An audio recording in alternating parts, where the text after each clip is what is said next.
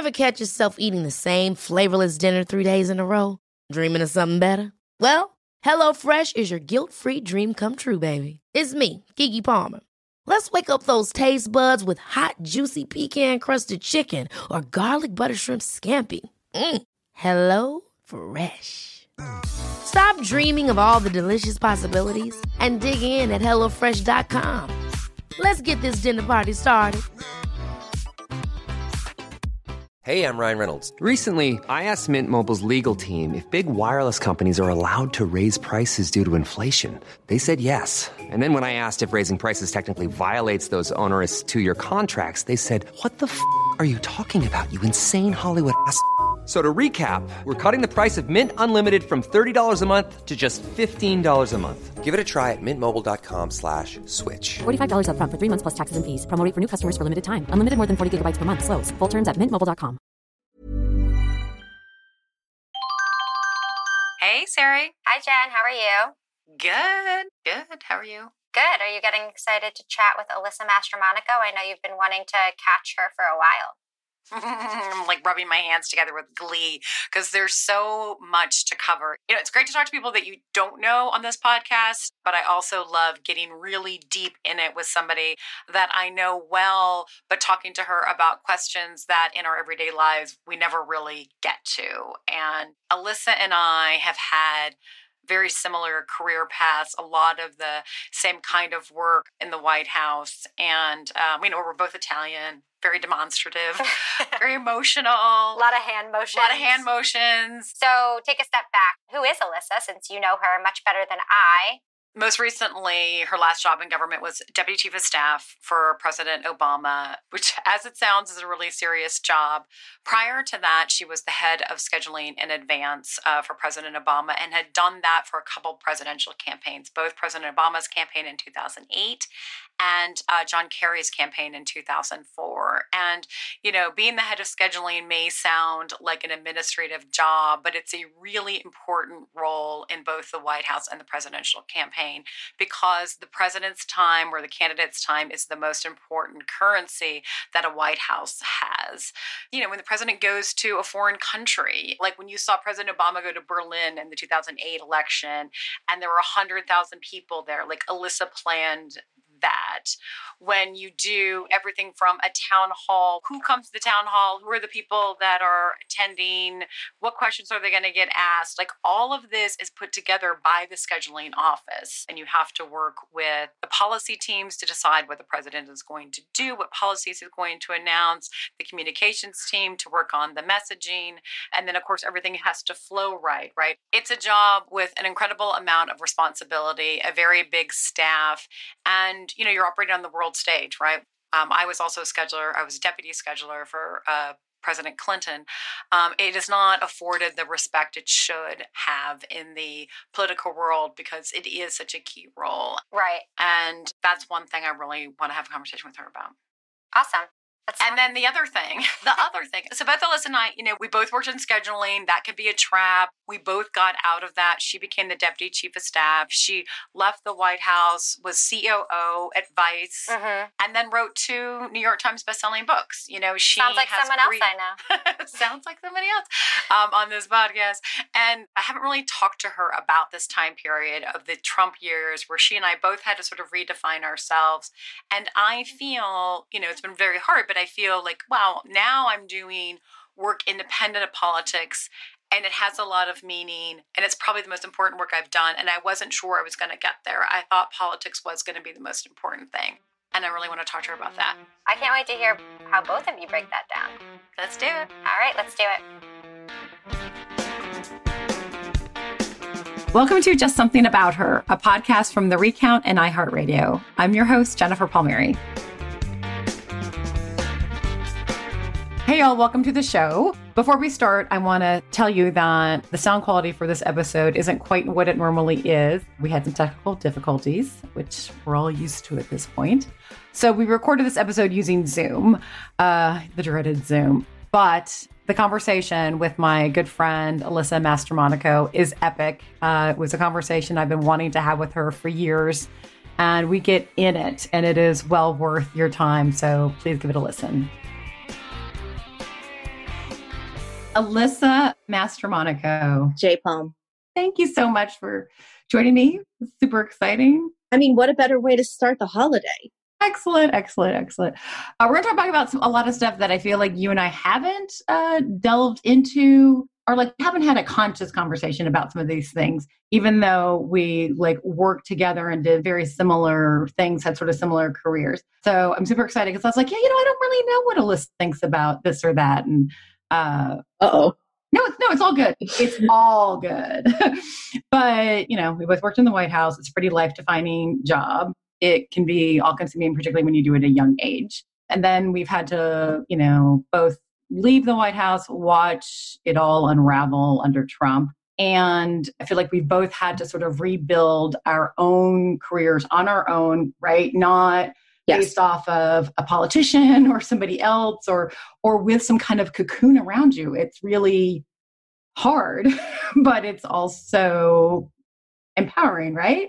It is. It is. It's also like at one point though, I thought to myself, am I like the Danny Bonaduce of politics? Have I peaked way too soon? Like what am I ever going to do ever again? I had that same exact thought because um, I'm 10 years older than you. So um, when I left the Clinton White House, I was the age that you were when you left yeah. the Obama White House. And I had that feeling too that, well, I guess this is it. And that shows that we are both wrong. And also, we probably doubt ourselves more than we should. I think that's very true. Yeah, yeah. So that's that's what I want to dive all into. Um, you've talked about Julian Axe's podcast. You said oh, yeah. you left. Like it took me a while to understand that I really did suffer from depression when I left the mm-hmm. White House. You like all those years you live off of general and then you go off a cliff. Okay, that happened to me, but with Clinton. Yeah, I'm right? sure. Yeah, yeah, because you learned how to handle it better. You know, the second time around, like you understood the feeling could come and so you yes. prepared yourself for it. But like, right. oh, I'm sure. I mean, I had never experienced it before, but it was like really bad clinical depression, mm-hmm. medication, therapy, like all of Same. it. But tell me about like, because I think this happens to a lot of people who are like in really high powered lives that where there's a lot of distraction, there's a lot to occupy us, and then it's gone. But like for me, I felt like it was like a loss of a family a sense of belonging and security and worth in this very small building that is the West Wing. Like, here's the thing as a work community, I think that we operated in nearly as transparent an environment as you could, right? And so when I left, the woman who replaced me, uh, Anita Decker Breckenridge, like I wanted her to be successful. I spent weeks putting together binders and meeting with her. And, you know, we had known each other since the Senate office as well. And even when we were there, Barack Obama's sort of operating theory is you're all important, but if you get hit by a bus, people should be able to go on without you. Like there should be systems in place where that information doesn't die with you. So I left my last day was a Friday. We had our party Friday night in Georgetown. The oh, White House Correspondents' Dinner was the next day. Monday, I went to the Met Ball as Anna Wintour's guest. And on Tuesday, I hit rock bottom because I was like, what do I do now? You know, I went from being in a position where things didn't really happen without me, yeah. where at the end of every day, like I accomplished 500 things Yep. And at this point, I had gotten married. My husband was still Harry Reid's chief of staff. So he's still super busy, super in the mix. And I am watching HGTV all day. Like, because all my friends were at work still. Like, that's the crazy part is that the only people who I wanted to hang out with were still employed. So I didn't really know what to do with myself. And, and lucky for me, I got my book deal with Hachette, our publisher, about a month or so after I left.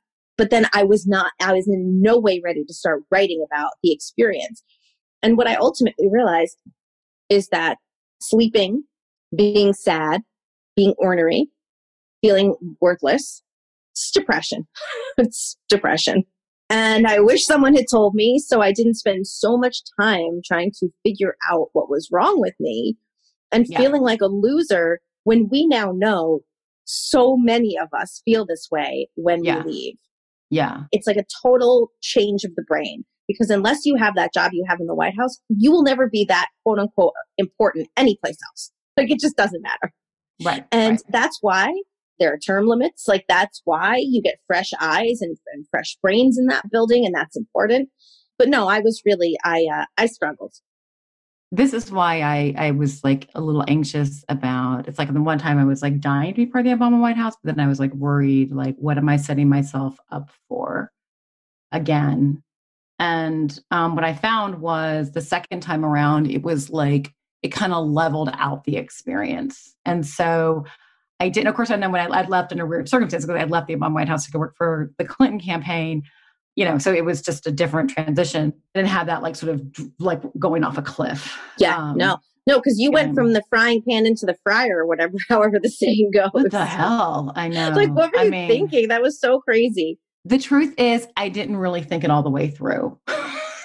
I get it. Right? You totally get that, right? People I were like, during the Clinton campaign, they're like, why did you do this? Why would you leave? You were White House communications director. Why would you leave the White House to go be uh, the communications director on a presidential campaign? That's kind of like going backwards. And the real answer was, I didn't think it all the way through. Here's the the little bit of narcissism to it, and I'm not saying Right. for you. I feel this Right, way too. right. Yeah. Is that I feel like sometimes if someone wants to win, how would they not need me? like totally, totally. I mean, I wanted to be in the middle of it, right? I wanted to be in the middle of the next big thing, and that was the Clinton campaign. And then I walked into this buzzsaw, and it was like so hard. And I've spent, you know, the last four years just sort of like operating in panic in the beginning. Uh, but got to a place now of like of rebuilding my life and trying to rebuild it that it's like independent from other people or you know Right. like are based in somebody else's life right which is what politics can be Mhm. I was um, talking with Sari Saffer, who's the producer, you know, about, you know, research about you and what questions we should talk about. And she was like, well, it must have been really hard for both you and Alyssa because it's not just that you left, but then like Trump came in and you Yes. to watch everything. And so like there is, you know, that it was traumatic. there's like two big things I want to talk about here. So like one is what I can't wrap my brain around is that everything in the like the Obama presidency was leading to the Trump presidency. Like I my brain will not allow myself to go there. I think of these things as two separate universes. There is the universe of the the Obama presidency that I thought was going to be followed by a Clinton presidency and that that universe lives up until November 8th, 2016 and then it ends and Mhm. then this new universe starts where Donald Trump is president. But I cannot like let myself believe either in the Obama White House or in the Clinton campaign that everything we were doing, working so hard, was leading to a point where Donald Trump's going to be president of the United States. Like, how do you process this? I can't. I mean, it's it's something that put ration research all of it behind. I personally cannot believe, having worked there, that the Obama administration, that the country was so hard done by that they had to have this giant backlash against everything that we had done and install Donald Trump. Like I can't fathom it. It's like a gut punch. Like Yeah. when he did these policies, the myriad of terrible things that he did while uh, he was in office, to regular people, it's like, this is terrible.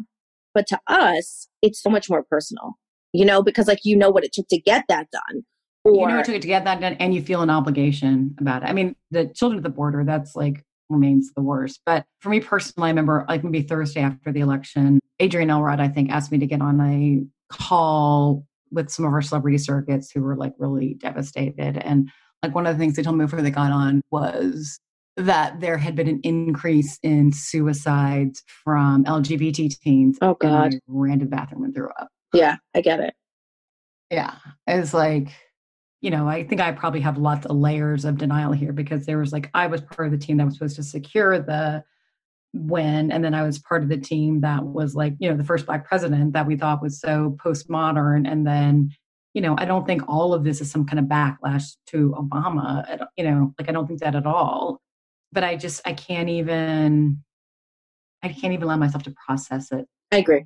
Yeah. And then the other piece about this that's like less admirable uh was Sari was like, you know the Trump uh, transition was so hard to you know to watch that, whereas the Biden transition is easier. And I was like, oh no, but there's FOMO with the Biden transition. Yes. Here's the thing: there is a little, except you know it's going to be brutal. like it's going to be brutal. Yeah. I mean, absolutely. And also, it's like you know, and looking at the people that President-elect Biden is selecting, we know all of them. Like we know everybody right. very well. And we're like, oh, they're like getting the band back together. Shouldn't we be there? The answer is right. no, definitely not there? right now. Definitely not right now. definitely not. But because here's right, the thing, see, here's what you have to think about. Yeah. There are two ways to go back to the White House. Two. Okay. One, as a better position than you left, right? Yeah. Or two, as John Kerry, when you were living your fucking best life, climate has always there been you your go. deal and you're like, I am leaving it all on the field for climate. I am going to save the fucking polar bears, which he will do. You know, like that is his thing. And like he and Mrs. Hines met at a climate conference in the 90s. Like that is how they met. So I know climate is like in his bones. So I think that those are the two ways we can go back. And I'm not sure that we know what our full passion project is yet, like what our climate czarina status would be. Right. And like what jobs are there that are better than what we left with that aren't like Senate confirmable. And who wants to do that? if Hillary had won, I would have gone into the White House. I would have been like her senior advisor. It would have been very hard. Mm-hmm. And I wouldn't have grown the way I feel like I have in this period. Well, because you're your own person. You right. know, like like that's the thing with us. It's like when you your identity is linked when you work in the White House to whoever the president is. You know, if you are a senior staff person. Yeah. And so it's like at a certain point, we have to cut the cord or we're yeah. never going to know who we really are and like yes. what truly interests us. But, you know, now I think that what we're doing is so much more interesting in that we know who we are. We have so much more confidence in so many different ways than we had before. So now someday we probably will go back and we'll just fucking kill it you and I are just going to go, I don't know, maybe 10 years, eight years, something. We'll be like, okay, so we're ready to be czars. Yeah, a czar is what I would want to do. Yeah, yeah, yeah, yeah. I would want to be a czar for yeah. something that we super care about and then just live our best lives, you know, yeah. doing only what we care about. I mean, that is the truth about the White House is that it is uh, equal opportunity in that you have to care about all the things. You don't get to pick and choose unless yeah. you're a person that we end up not liking because you only cherry pick. And then we're like, fucking get in the mud with us. We're doing we'll all never do shit. that. That will never be us. It would never be it, us. Constitutionally incapable of being that czars, person. We are going to be czars of whatever we want to be when we want to be. I want a nice big office, you and I side by side, EEOB, mess privileges. That's all we need. West exec parking, okay? Because we've earned it. We're going to take a short break. We'll be right back with the lovely Alyssa Mastromonaco.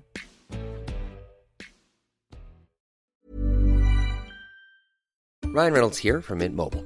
With the price of just about everything going up during inflation, we thought we'd bring our prices down. So to help us, we brought in a reverse auctioneer, which is apparently a thing.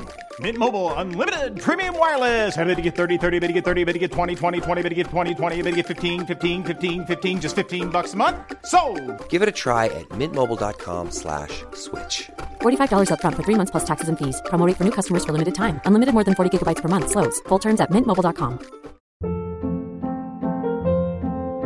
Hold up. What was that? Boring. No flavor. That was as bad as those leftovers you ate all week. Keke Palmer here, and it's time to say hello to something fresh and guilt-free. Hello Fresh. Jazz up dinner with pecan-crusted chicken or garlic butter shrimp scampi. Now that's music to my mouth. Hello Fresh. Let's get this dinner party started. Discover all the delicious possibilities at hellofresh.com.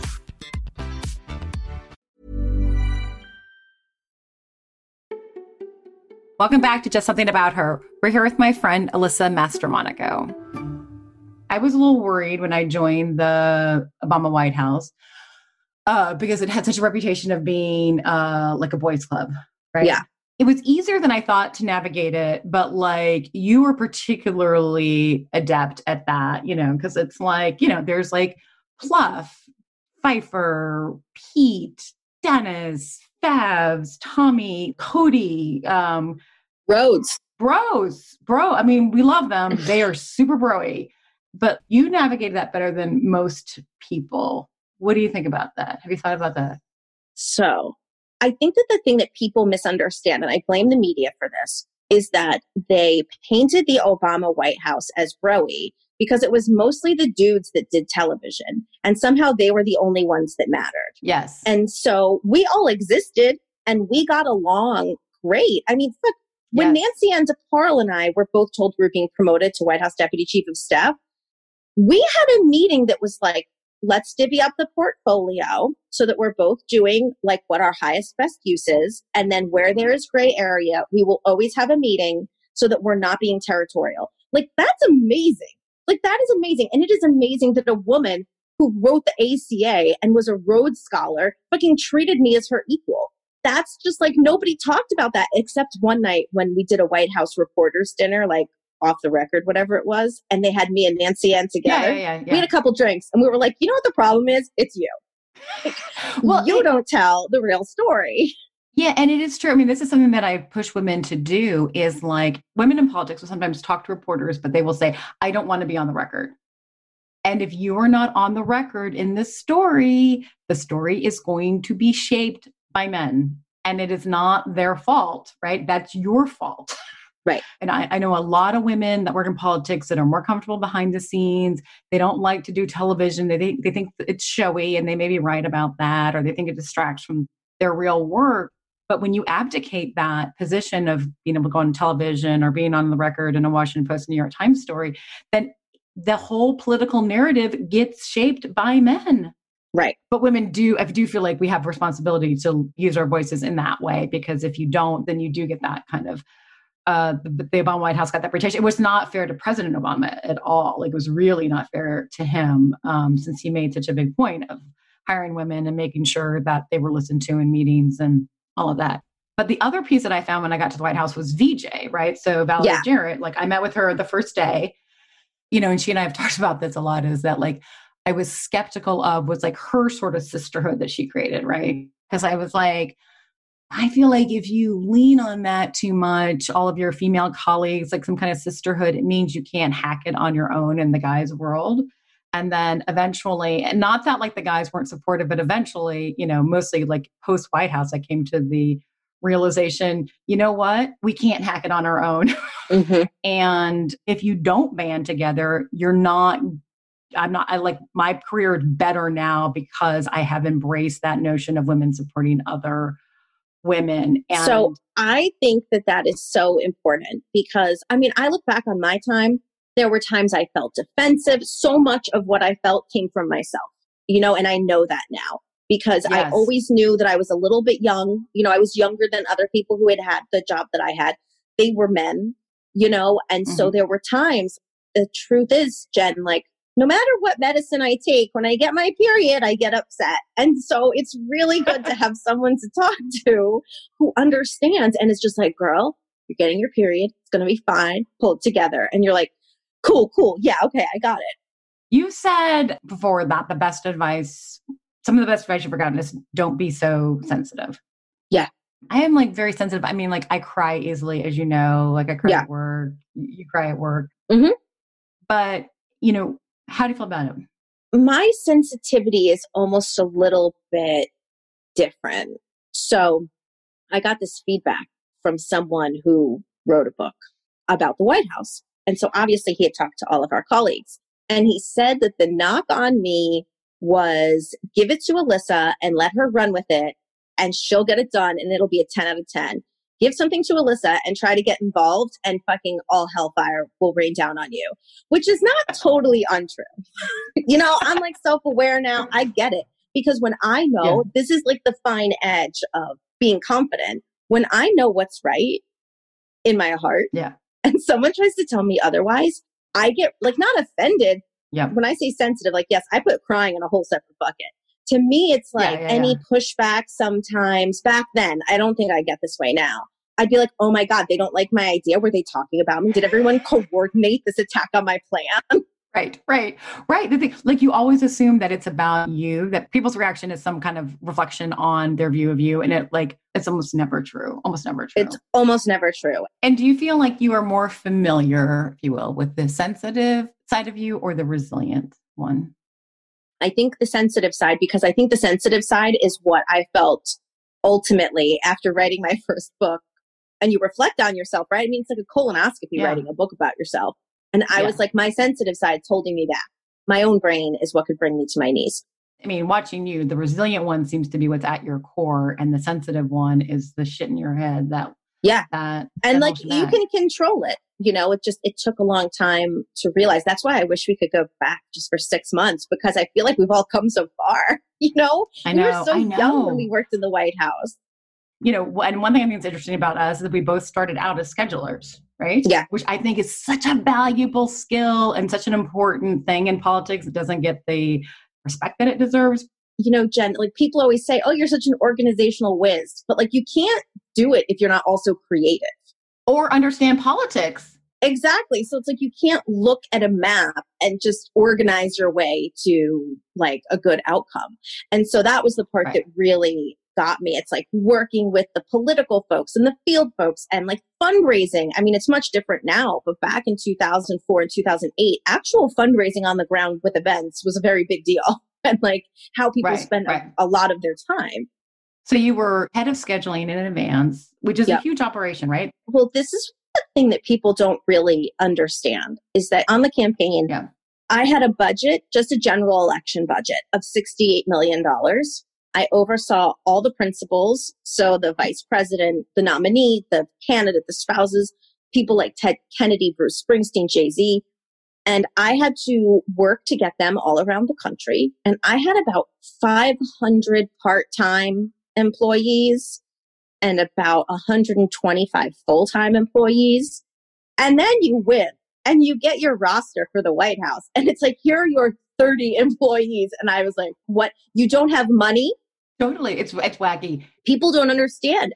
But when you listen to you describe that job, right? It is you're dealing with a ton of money.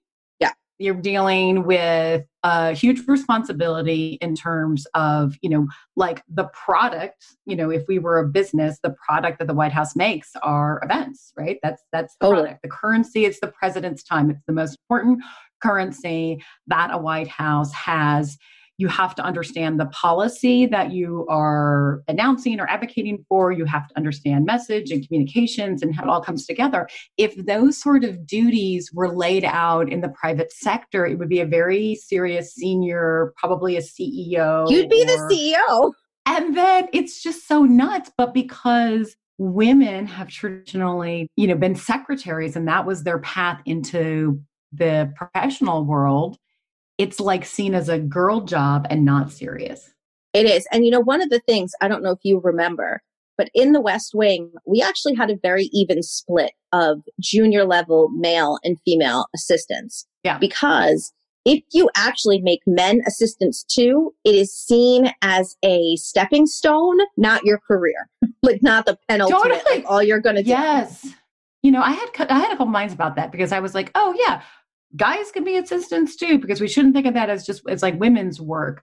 But then I was worried because I was like, wait, the assistant role is the women's track. That's how I got there, right? I was Leon Panetta's assistant. Totally. And then all of a sudden I was like, wait, if all the guys are hiring guy assistants, what what's the track for the women? And I do feel like I don't know if scheduling is more. I mean, Trump just kind of whacked everything, right? I don't, I don't know if it's more respected now, but it's a major project management event, and that's why.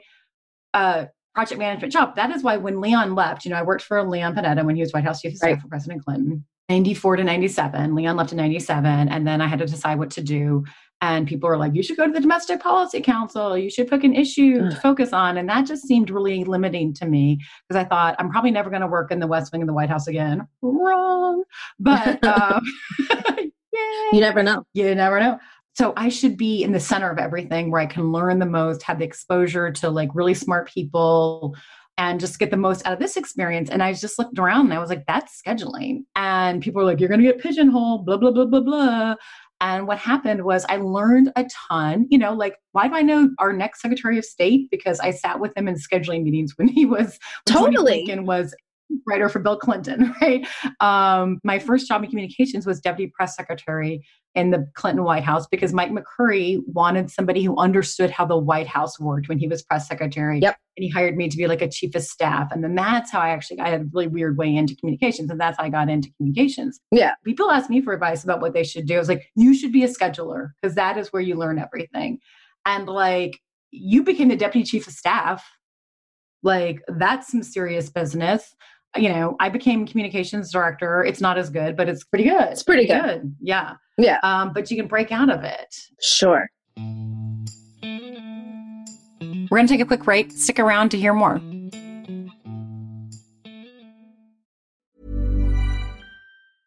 Hey, it's Paige DeSorbo from Giggly Squad. High quality fashion without the price tag? Say hello to Quince. I'm snagging high end essentials like cozy cashmere sweaters, sleek leather jackets, fine jewelry, and so much more. With Quince being 50 to 80% less than similar brands. And they partner with factories that prioritize safe, ethical, and responsible manufacturing. I love that. Luxury quality within reach. Go to quince.com slash style to get free shipping and 365 day returns on your next order. Quince.com slash style. Ever catch yourself eating the same flavorless dinner three days in a row? Dreaming of something better? Well, HelloFresh is your guilt free dream come true, baby. It's me, Keke Palmer. Let's wake up those taste buds with hot, juicy pecan crusted chicken or garlic butter shrimp scampi. Mm. Hello Fresh. Stop dreaming of all the delicious possibilities and dig in at HelloFresh.com. Let's get this dinner party started.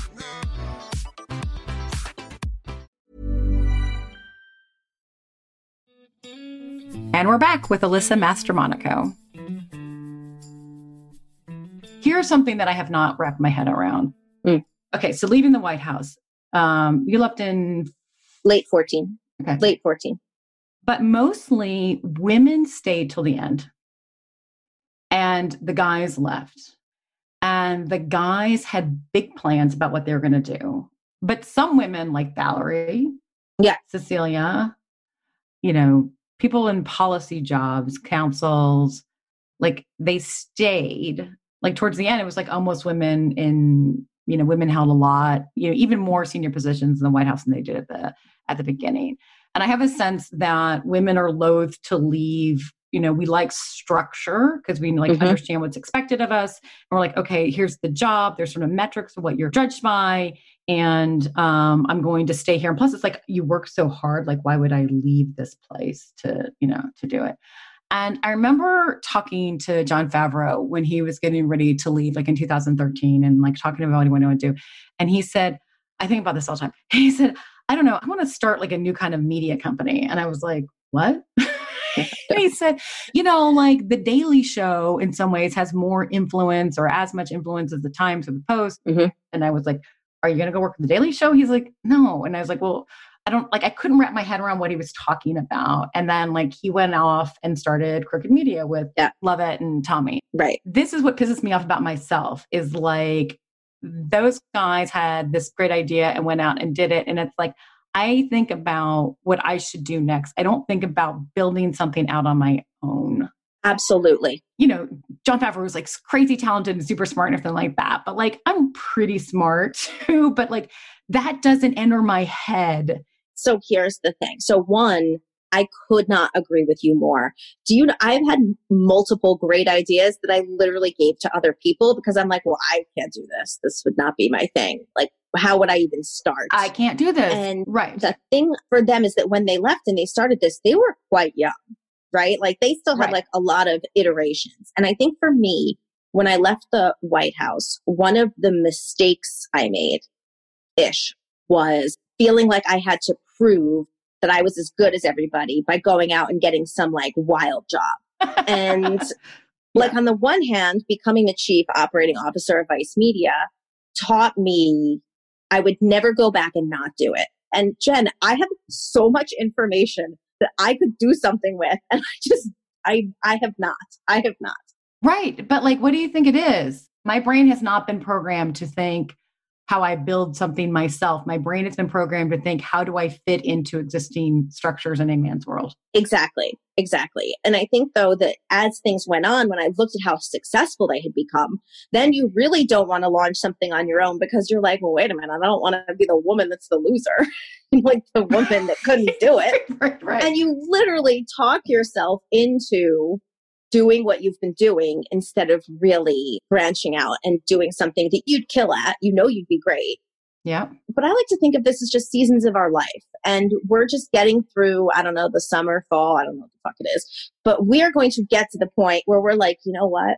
I don't want to fit into a company, which by the way, half the time when you have come from the White House, the very top of the company wants you because you look great on their board. Your bio looks great on the website.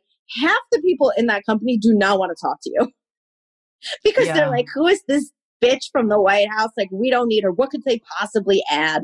And so it is a real double edged sword. Yeah. And the other thing that's Yeah. hard, which will never leave us as long as we live, is that when the president of the United States very easily it takes your opinion and likes your idea and agrees with your decision, it's hard when you go to a company where people are not Barack Obama and they're like, I don't know about your idea. And it's like, get the fuck out of my way. Jesus Christ, who are you? totally, totally, totally, totally, totally, totally. like, trust me, I've got it covered. So you left the White House, went to Vice. You're the COO of Vice. Was that your experience at Vice? That like not everybody was psyched you were there. I struggled. I find it's really hard to fit into a place that I didn't have a hand in creating, and in White Houses you feel like you did. I struggled. And the thing that, that attracted me so much to Vice is that when you walked into it, it felt like a campaign. It had energy. I mean, Shane Smith's a fucking genius. You know, I mean, like listening to him talk, I was just like, whoa, like he's he's like Obama level smart, like in a very different way. Right. But still, my day to day was not going to be that feeling or being with Shane all the time. There were a lot of other people involved, and some of them were like, please go back to DC, you square bitch.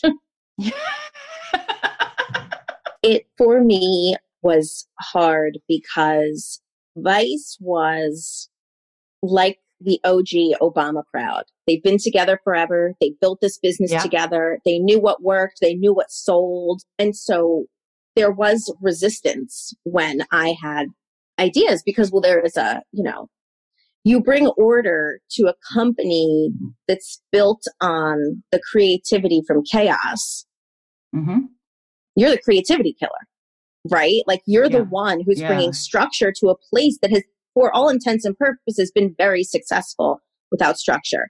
And to me, I saw it as like the beginning of a campaign.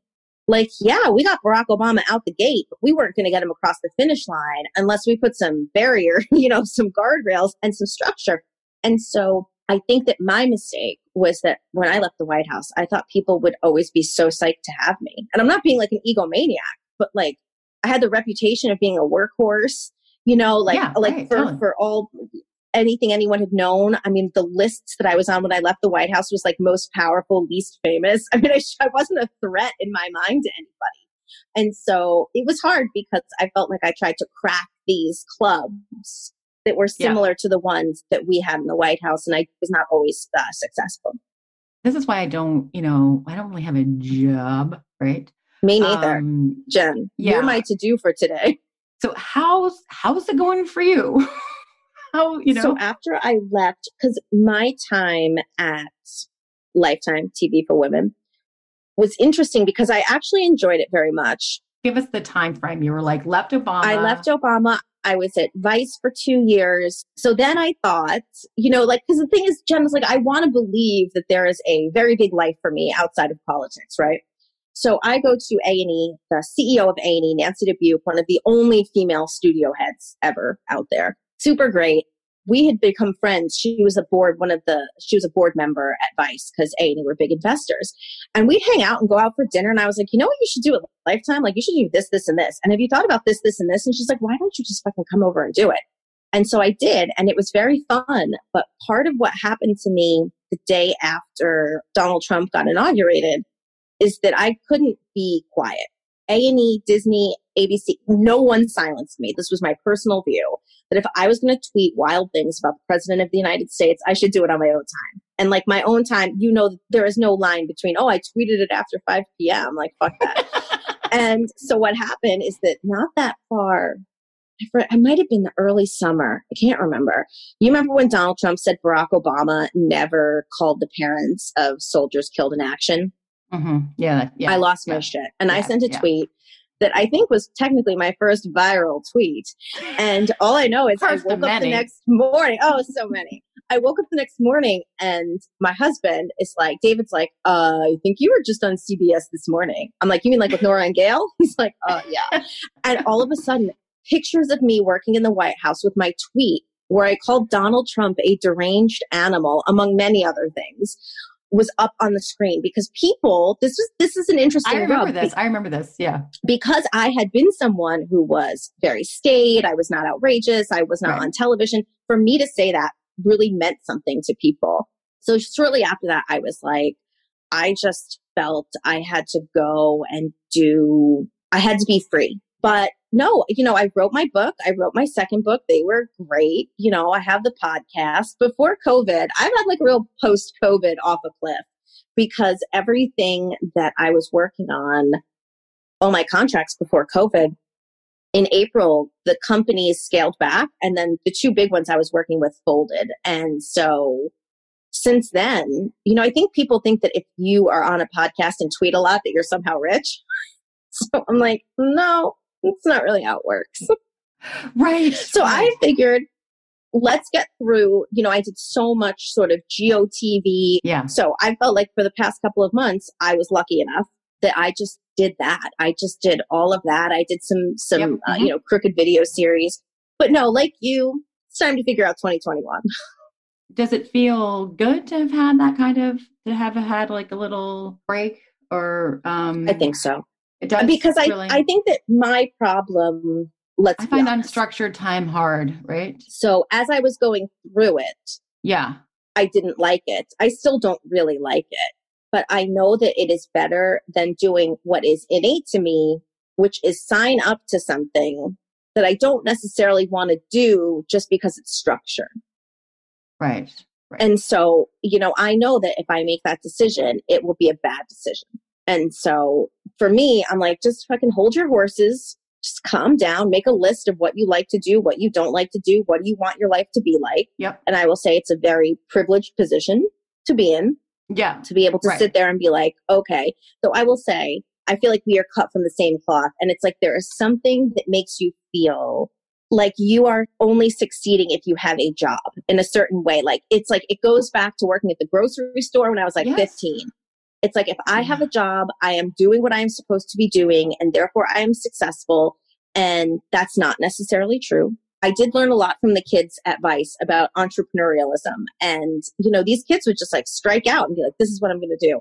And it was hard, but they were much more adventurous than I was. You know, I was like so risk averse. And they're like, what's wrong with you? You have this whole like reservoir of like goodwill behind you. Like, why wouldn't you? And I'm just like, I don't know. I don't know.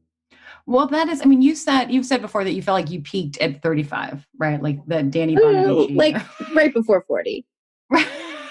okay. Do you still feel that way? No, no. I feel like there is so much for us to do. Yes. Yeah, I mean so much. It's like it's like sometimes I think it's like there is also a point in life when you stop from worrying about what people think about what you want to do and just do what you want to do. Yeah. And I feel like I am crossing into that season of my life. Yes. Wait, J Palm, What's that? we need to cook up some shit to do together. We're fucking hilarious. Yeah, right? Come on. I Let's know. do- we do. We do. Yeah. I was totally thinking that the whole time. I was like gonna stop. I was gonna be like, what are we doing? What are we doing? Like, right? We got to get back on the blower and and think about 2021. Okay, Okay, because yeah. why do the bros get to Why do the bros get to DJ their right? own adventure? Right. And DJ their own adventure. Right. And then people get all mad at them. And I'm like, they made it happen, y'all. They went out and made it happen. They did it all. Also, right. I debuted my new haircut. Yeah. It's I cut all my hair off. It I mean, got, I was like, it got shredded like Jerry Garcia. It was like fucking. I couldn't tell. Yeah. I cut it all off. yeah. It looks great. It's a little shorter than I wanted, but my hairstylist was like, "Um, you didn't cut your hair for nine months. It's coming off." And I was like, "Okay." Isn't that amazing how that matters? Yeah, I know that matters. Sari, are you there? What a great conversation. It was everything I imagined and more since we did the research and you were like telling me all about Alyssa and your relationship with her and the similar experience you guys shared. Yeah. I, I, I feel like I really have a lens into what it's like to work in the West Wing from just hearing you guys talk for a little bit. That's the power of like two people being together that like have so much shared experience, right? Is that you can make something that seems sort of so amorphous like the West Wing be real. But it is, um, it's interesting to me that she had the same thought that I had, which is like, why do men feel comfortable stepping outside of existing roles and going off and creating something themselves? You know, I feel like I'm pretty accomplished. I feel like I'm really smart. Yeah. And it's just like not something I've ever wrapped my head around. But now I'm going to do it, right? And I feel like she's going to do it too. That, but it's interesting to me that she had the same thought. Like, wait, why are the guys off doing this and I'm not? And it's it's like I have this I had this block. It's like I can't imagine it. I I can't mean, I it. it resonated with me so much because I feel like the same thing too. I have a lot of friends that have such like entrepreneurial spirits, whereas like another thing that Alyssa said that I think is tied to that was she was like, we as women, as the two of us, are so focused on getting the best job. And she's like, we define ourselves by the best job that we had. So like right after the White House, she was like, this vice thing would be cool and it's a great job and I'll get recognition for it. right. And, and so you're scared to start something that doesn't necessarily have that title, the one that's like baked into your identity, like COO or something like that. It's partial stability, it's partial wanting to be part of an institution so that you know exactly what you have to do. Um, yeah, like a metric to like judge yourself by, um, a path to follow. path to follow yeah i think that's what we've talked about before is like because women don't have a lot of examples of paths to follow it's easy to follow a hierarchical structure at a company And you spend so much time figuring out how to fit into a man's world. Mhm. The idea of how I create something on my own, it's like not something I had ever considered or even thought would interest me, but now it does. So I guess that's some kind of progress. I feel like I learned a lot about you through the conversation too, which I love when like our listeners get to learn a lot about you because you're so impressive and you have so many war stories and you've just been so integral in so many big operations and I'm I'm excited when other people get to see that side of you and hear that side of you. Oh, sweet.